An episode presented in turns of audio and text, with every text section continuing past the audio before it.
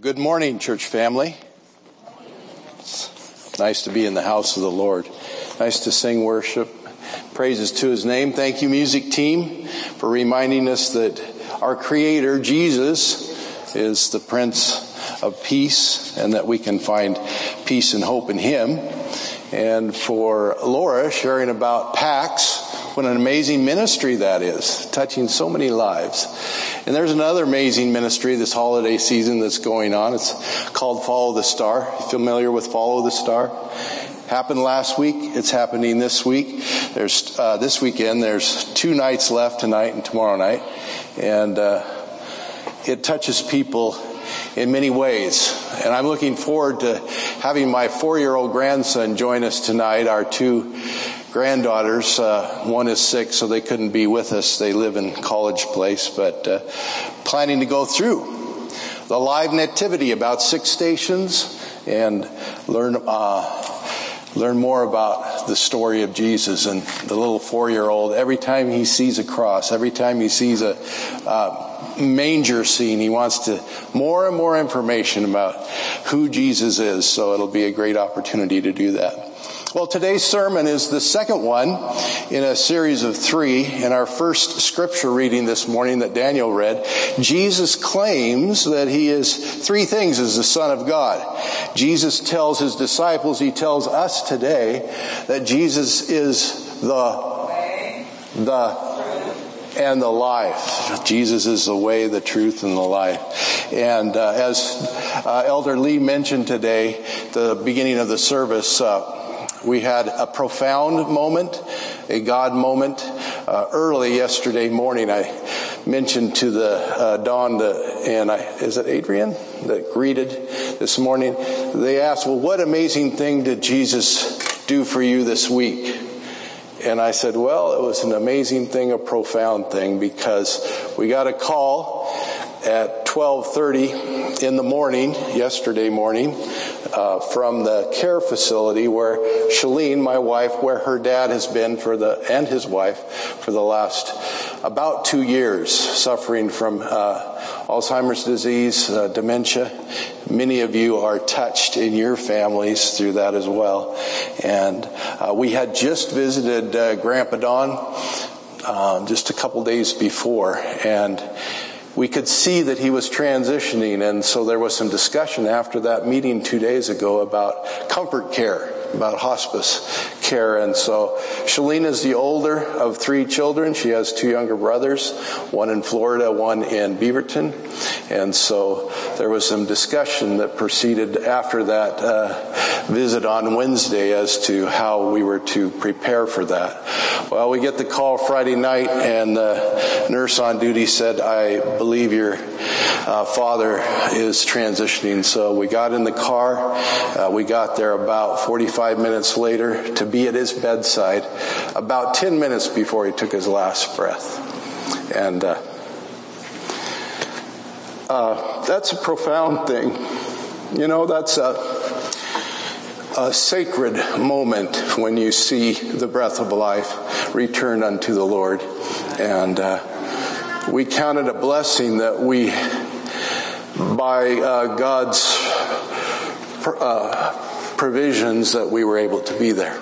And uh, uh, she has seen, that she's been by her bedside when uh, her mother died at the age of 59, when her grandparents have died. So um, we thank the Lord that Jesus is alive. He is the resurrection and the life. So the next time I'm on the speaking schedule, I will continue with the third of this series, Jesus is alive. Well, today we'll focus on Jesus the truth. Well, what is truth? What is truth? This is an age old question that has challenged the best minds for centuries. Truth is something to be greatly desired in our lives. It is something that we strive for. It is, it's the truth that we want. We sometimes we demand truth from others. Knowing the truth, fully disclosing the truth, is foundational to our level of trust in others. Well, maybe you are familiar with the classic courtroom promise where the witnesses in the stand with the, their right hand on the Bible, they say, I promise to, to what? To tell the truth and the whole truth and nothing but the truth. So help me God. Well, truth is used and abused for many purposes in social, political, even religious settings. Uh, I am reminded, and some of you may remember, a feature movie that came out 30 years ago titled A Few Good Men. The movie revolves around this court martial of two U.S. Marines charged with the murder of a fellow Marine and the tribulations of their lawyer as he prepares the case to defend his clients. Well, Lieutenant uh, Daniel Kaffee, the prosecuting attorney, played by Tom Cruise, takes great risk at calling Colonel Nathan uh, Jaffe or Nathan Jessup to testify. Colonel Jessup is the commanding officer played by Jack Nicholson. The cross examination in the movie and the testimony are tense. Kaffee is initially stumped by the proceedings. Then he manages to unnerve Jessup by pointing out a flaw in his testimony. The colonel had stated that Santiago, the Marine that had been harassed and eventually killed, was due to be transferred off the base for his own safety in case the other Marines sought retribution. But the colonel also stated that Marines are honorable honorable men who always follow orders. Thus, if the other Marines were ordered to leave Santiago alone and always follow orders, then Santiago would have been in no danger whatsoever and would not have to have been transferred. Under, under heavy pressure from Lieutenant Kaffee and unnerved by being caught in one of his own lies, Colonel Jessup furiously declares, you can't handle the truth. Then he dismisses Kaffee as disrespectful of a Marine doing his duty, ultimately confessing that he did, Colonel Jessup did order the code red, which led to Santiago's death. As Jessup angrily justifies his actions on the basis of national security, he is arrested. And there is a verdict of not guilty on the murder uh, charges for the two Marines that were following Colonel Jessup's orders. The two men are dishonorably discharged discharged for having caused Santiago's death through their conduct unbecoming of a United States Marine.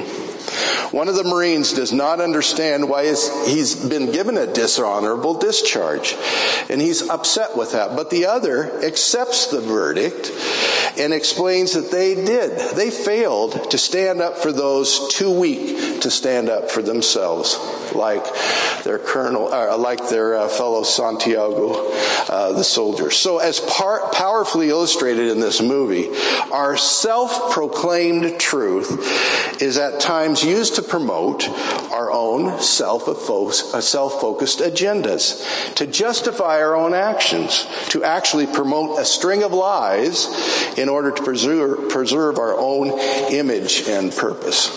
As one of the movie taglines states, in the heart of the nation's capital, in the courthouse of the U.S. government, one man will stop at nothing to keep his honor, and one will stop at nothing to find the truth. Let's open our study today in prayer.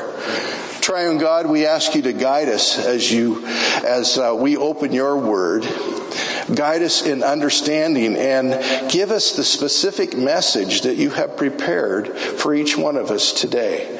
We thank you, Lord, for the truth that we can find in a relationship with you and a relationship with others. In Christ's name we pray.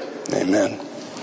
I invite you to take out your Bibles or access them on your uh, devices and look up the first verse of our uh, uh, series for today. And Daniel read that, John 14 verses 5 and 6. Remember the setting of this story.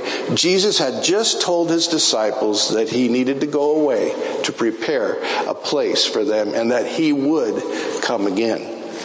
John 14 verses 5 and 6. Thomas, one of the disciples, said to him, Lord, we do not know where you are going. how can we know the way? I'm guessing maybe the other disciples may have had that question too. But Jesus, in uh, verse 6, Jesus said to them, I am the way, I am the truth, I am the life. No one comes to the Father except through me. The main point of the sermon today is this. Jesus is claiming that He is the way, the truth, and the life. He is telling us He is the only way to the Heavenly Father, and that's only through Him. Furthermore, Jesus is stating that He is the truth, the only truth, the true truth. He invites us each to believe in Him. In Jesus, the truth sets us free. When he left the earth, when he left this earth the first time, he promised to send us the Holy Spirit, God himself, who will lead us in spirit and in truth. Because of what Jesus has done for us, we in turn have the privilege of walking in the truth, sharing the gospel of salvation with others around us. As we look at the scriptures this morning, what can we learn about the significance of Jesus' claim that I am the truth? And furthermore, what difference does that make in our lives today? To begin with, Jesus is the Word. He came to reveal to us who God is. Well, let's look back a few pages to John 1, 14. John chapter 1, the Gospel of John, chapter 1, verse 14. The Word of the Lord says this. And the Word, who is the Word, by the way? Jesus, good, Jesus became flesh and dwelt among us, and we have seen his glory, glory as of the only Son from the Father, full of grace and truth. This is Jesus Christ's mission statement. And his earthly mission goal was to dwell among us, to live among us, to sanctuary with us, to show us God, to reveal to us who the Heavenly Father is. Remember, Jesus said, if you have seen me, you have seen who? Seen the Heavenly Father. According to this verse, what two traits, what two traits do, does Jesus Christ and the Heavenly Father both share? They are both full of what? Grace and truth. That's exactly right. In one of his final prayers, and we'll see that in John 17, still in the Gospel of John, if you flip over to John 17, in one of his final prayers before his death on the cross, Jesus prayed for his followers. Now he also prayed for each one of us today as well. To believe in the truth and to be sanctified. Sanctified means set apart. Sanctified in the truth. So let's look at John chapter 17 verses, uh, verses 8 and then we'll go to uh, verse 17 and uh, 19. Verse 8. Jesus said, For I have given them the words that you gave me. He's speaking now. He's praying to his Father. For Jesus said, I have given them the words that you gave me, and they have received them and have come to know in truth that I came from you, and they have believed that you sent me. Okay, let's look forward in the prayer to verse 17.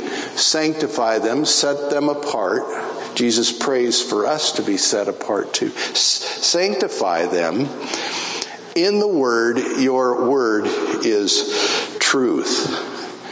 And then verse 18, as you sent me into the world, so I have sent them into the world. So Jesus is sending us into the world. Verse 19, and for their sake I consecrate myself that they also may be sanctified in truth. Well, the question again is what is truth? We asked the question at the beginning of the sermon. Let's look at a critical event at the end of Christ's earthly ministry to see how he answered that question. How did Jesus answer that question? Turn with me a few pages forward to chapter 18, John chapter 18, beginning with verse 37 and 38. This is a conversation again in with Jesus and Pilate. Pilate is the Roman governor of Judea. And so he was on trial and went through many trials, a short amount of time. Verse 38. Verse 38. Uh, let's start with verse 37. Then Pilate said to him, So you are a king? And Jesus answered, You say that I am king. For this purpose I was born, and for this purpose I have come into the world, to bear witness to the what? To the truth. Everyone who is of the truth listens to my voice. Verse 38 Pilate said to him, What is truth?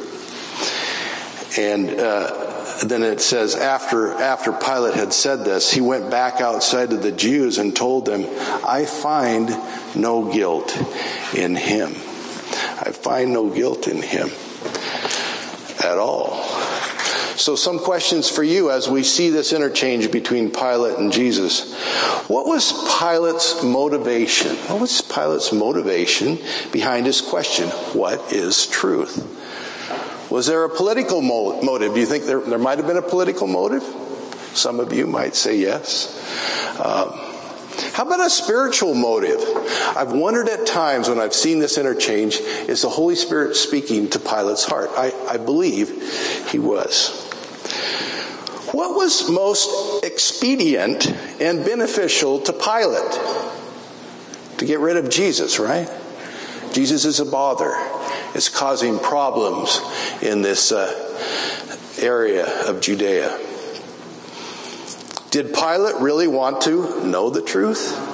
No. Could he handle the truth? Well, Jesus' call to be in the truth goes way beyond man made agendas and earthly purposes. So I uh, had a little bit of inspiration. I got a little time maybe to do this, but um, I was thinking about this truth, and I appreciate uh, the AV team to put up a couple of these uh, quotes. This one was uh, from Ellen White in 1849. And I'll give you a little background here. I've heard present truth in our denomination for years. What is present truth? Well, in a one of the definitions that I found, it's a belief in truth as appropriate to any given time. Now, growing up as a Lutheran, for example, uh, I had the Nicene Creed and the Apostles' Creed. I needed to memorize those before I got confirmed and was a voting member of the church at age 13. But those creeds never changed. Then when I joined the church in uh, in my early 20s, I asked about, well, what are the creeds that we share in the church? And it was an interesting answer because uh, the creeds kind of lock things in time, in a certain moment, in a certain situation in time. And so the Adventist Church doesn't have creeds, but it is ever changing by the needs the, the principles of God never change. But how do we present uh, the, the gospel? How do we respond to the truth and the gospel message? Well, present truth is a belief in truth as appropriate to a given time. And uh, you think about a little history in our church. Uh, the original title of the Adventist Review, which is the official church news magazine, was called The Present Truth. It was begun by uh, the Adventist pioneer James White, Ellen's um, husband. And then uh, by a former Adventist, uh, Robert Brinsmead, he had a magazine called Present Truth Magazine. And then I found one that I am curious about. I haven't got a chance to access it yet, but a contemporary of ours. Uh, he is an Adventist theologian serving in our seminary today. His name is Jon, J-O-N, Dr. Jon Paulien, and he has a, a book titled Present, Present Truth in, a, in the Real World. And I'm really interested in finding out what his perspective is on that. Well, take us back to 1849. 1849, about five years after the Great Disappointment, 1844, the Great Disappointment, before our denomination uh, was established as a denomination. And Ellen White writes, Dear brethren and sisters, The Lord has shown me that it is my duty to relate to you what he has revealed to me re- regarding the what? The present truth our present tried, scattered, and tempted state, and our duty in view of the coming judgments of God. So Ellen White was very much in tune about the state of society and the state of God's followers at the time, and she shared with uh, the followers what God had shared with her. Later in that. Um, that letter, she says, Satan is now using every device in the sealing time. Do you believe that that's happening today? I believe that. Satan is now using every device in the sealing time to keep the minds of God's people from the present sealing truth and to cause them to waver. I saw a cover that God was drawing over his people to protect them in the time of trouble. And every soul that was decided on the truth and was pure in heart was to be covered by the covering of the Almighty God. Praise the Lord for that. The covering of Christ's righteousness. And then later on, she uh, writes a little more. And if you uh, Google this under Ellen White's writings, there's many, many uh, uh references to the present truth. But she writes in uh, Christ's Object Lessons, page 20 or 277. I think it's the par- first paragraph of that. She writes, John the Baptist came preaching truth, and by his preaching, sinners were convicted and converted. These would go on to the, into the kingdom of heaven before the ones who in self-righteousness resisted the solemn warning. Did you catch that? The publicans and the harlots were ignorant, but these learned men, and she's referring to scribes and Pharisees, the, the church leaders, which um, Jesus had some harsh words for uh, church leaders, but he also met them at night, like Nicodemus, who had questions. But he said, uh, she wrote, the publicans and the harlots were ignorant, but these learned men knew the way of truth. Yet they refused to walk in the path which leads to the paradise of God. The truth that should have been to them a savor of life unto life became a savor of death unto death open sinners who loathed themselves had received baptism at the hands of John. But these teachers were hypocrites. Their own stubborn hearts were the obstacle to their receiving the truth. They resisted the conviction of the Spirit of God. They refused obedience to God's commandments. Again, like harsh words.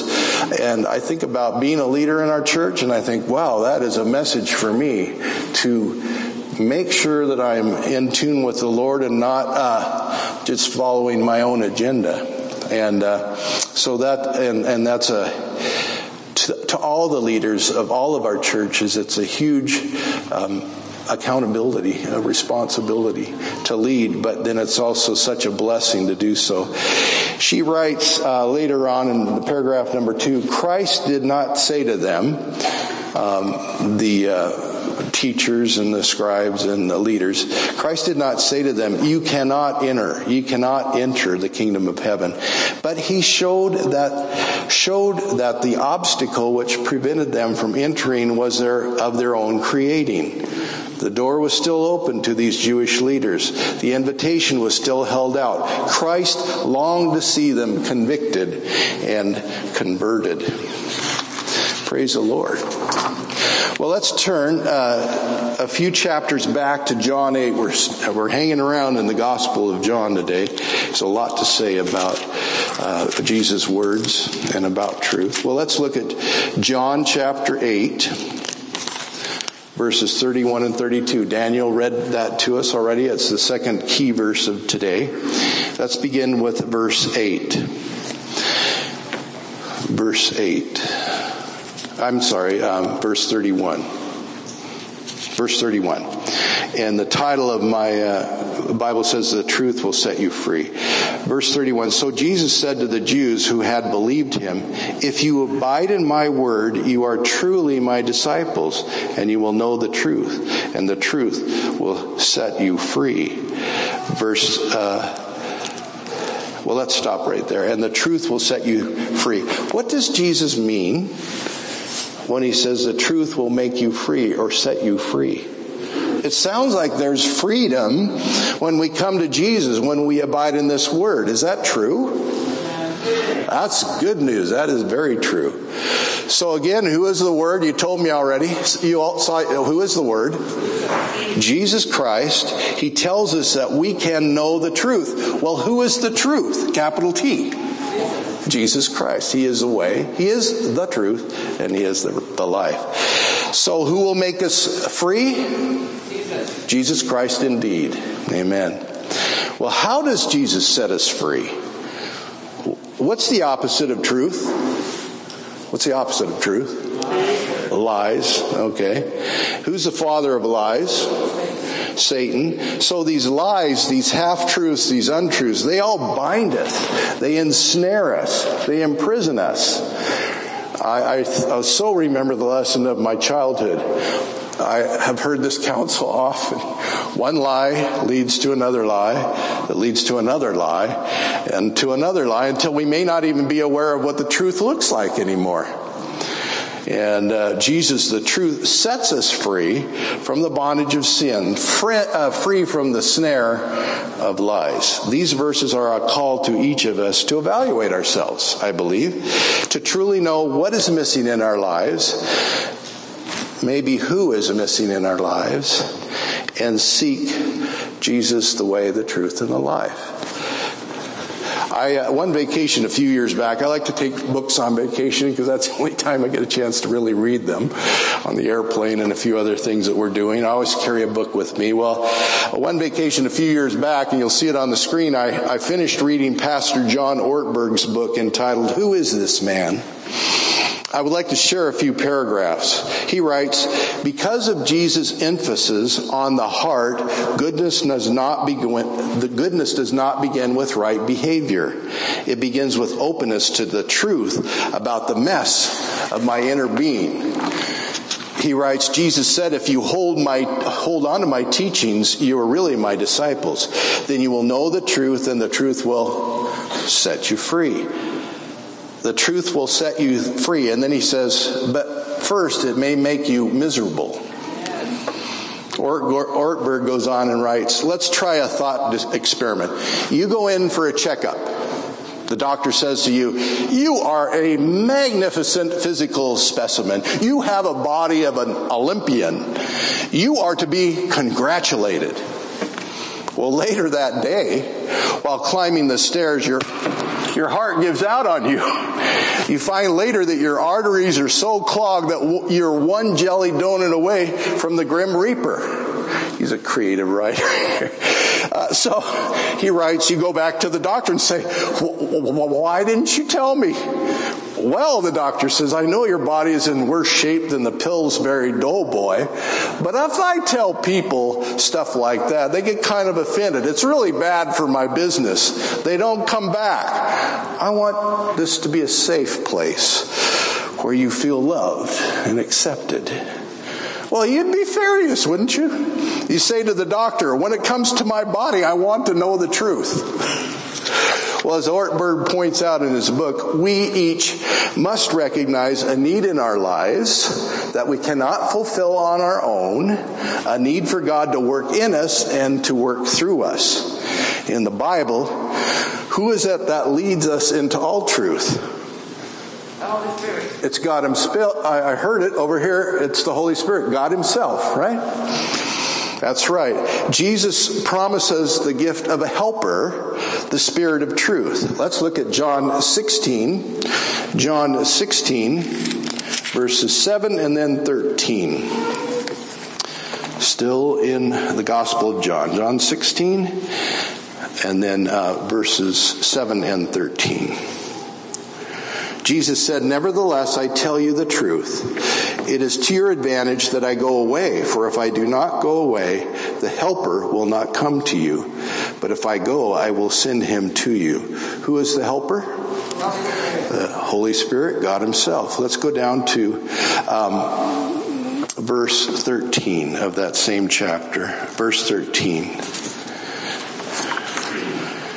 Jesus said, When the Spirit of truth comes, he will guide you into all the truth, for he will not speak on his own authority, but whatever he hears, he will speak, and he will declare to you the things that are, to come. Jesus tells us that the Holy Spirit, the helper, the Spirit of truth will guide us into how much truth? All truth. For what purpose? In Ephesians, so we're going to jump ahead in Ephesians. The apostle Paul reminds us that we can trust in Jesus Christ to accept the word of truth, which is the gospel of our salvation, believing in him, being sealed by the Holy Spirit.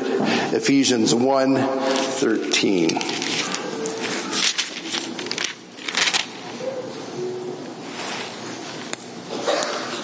I don't think I had that on the slide.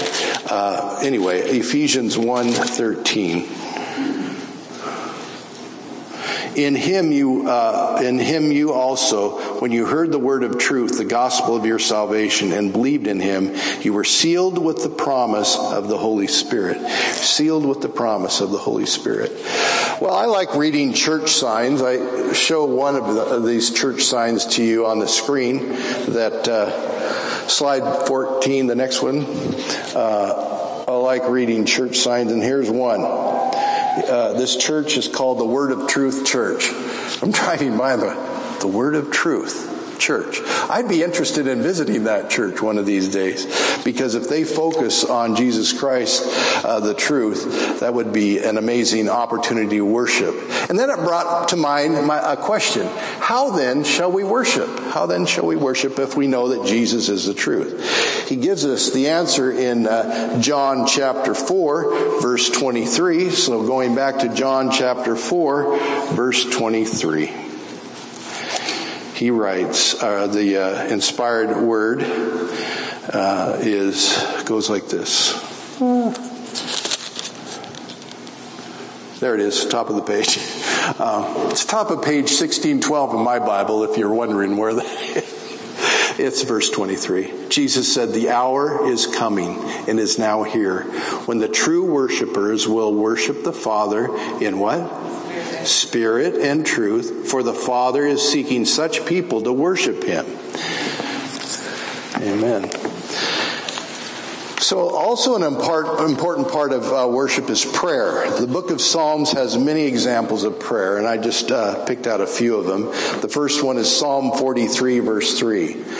Oh, send out your light and your truth. Let them lead me. Let them bring me to your holy hill and to your tabernacle. Isn't that a beautiful prayer? We're asking the Lord to be uh, led by um, His light. And then Psalm 25, verse 5. Lead me in your truth and teach me, for you are the God of my salvation.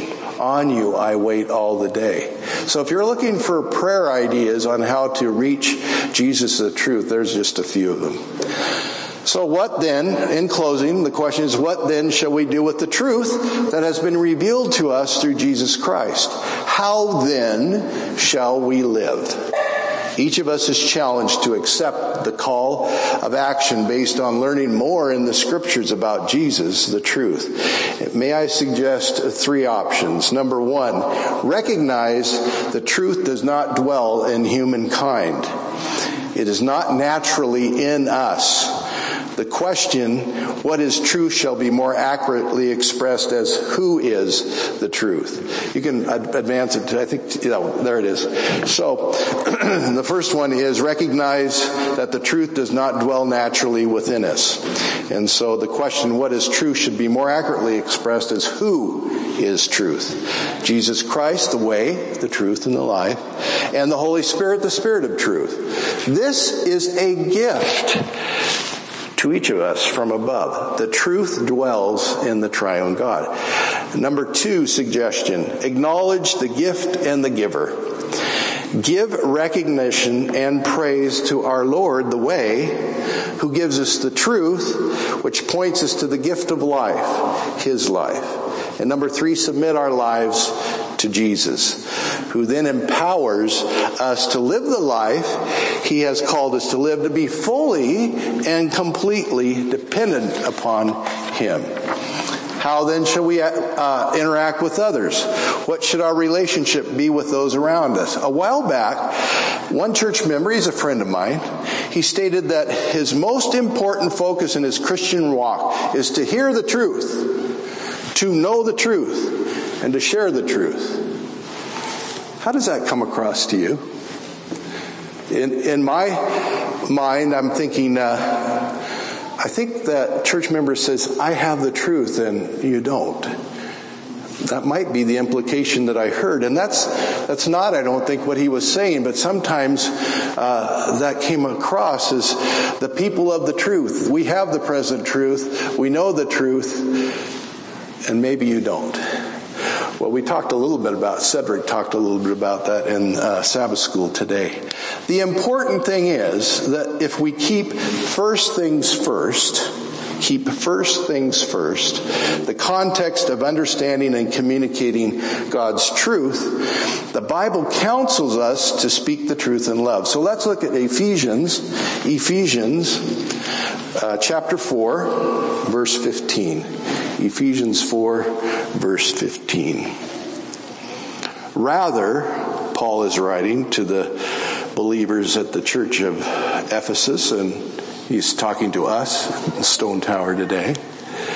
Rather, speaking the truth in love, we are to grow up in every way into Him who is the head, into Christ. So that is what we're called to do. Speak the truth in love. This, this is a call to follow Jesus' example. We must believe in who he is and trust him in our lives. When I think about how we have the opportunity to share with Christ with others, I'm re- reminded of what Edward Murrow, a great American broadcast journalist, once said. He said, To be persuasive, we must be believable. To be believable, we must be credible. To be credible, to be credible, we must be truthful. Will we recognize that the true truth does not naturally dwell within us? We don't have all the answers without Christ. Will we acknowledge that Jesus Christ is the truth and recognize that we need Him in our lives today, every hour of today, through the gift of the Holy Spirit? Will we fully submit our lives to the triune God and worship Him only? What will be my choice today? What will be your choice today? Jesus is coming soon. Amen? Amen. Amen. Jesus, the way, the truth, and the life, is coming to set God's people free. To let us uh, find the truth then and find the hope and the rest in Him. Let's bow our heads in prayer. Heavenly Father, thank you for your presence today, true and tender, pure and precious. Thank you for your word today. Thank you for your Son, Jesus Christ, the way, the truth, and the life. May we each fully accept Jesus in our lives, trust in Him completely, and follow Him in all that we do. Thank you for the Holy Spirit, the Spirit of truth that guides us into all truth. Be with us this coming week. Give us opportunities to share your beautiful gospel of salvation with others that we meet. In Jesus' name we pray. Amen.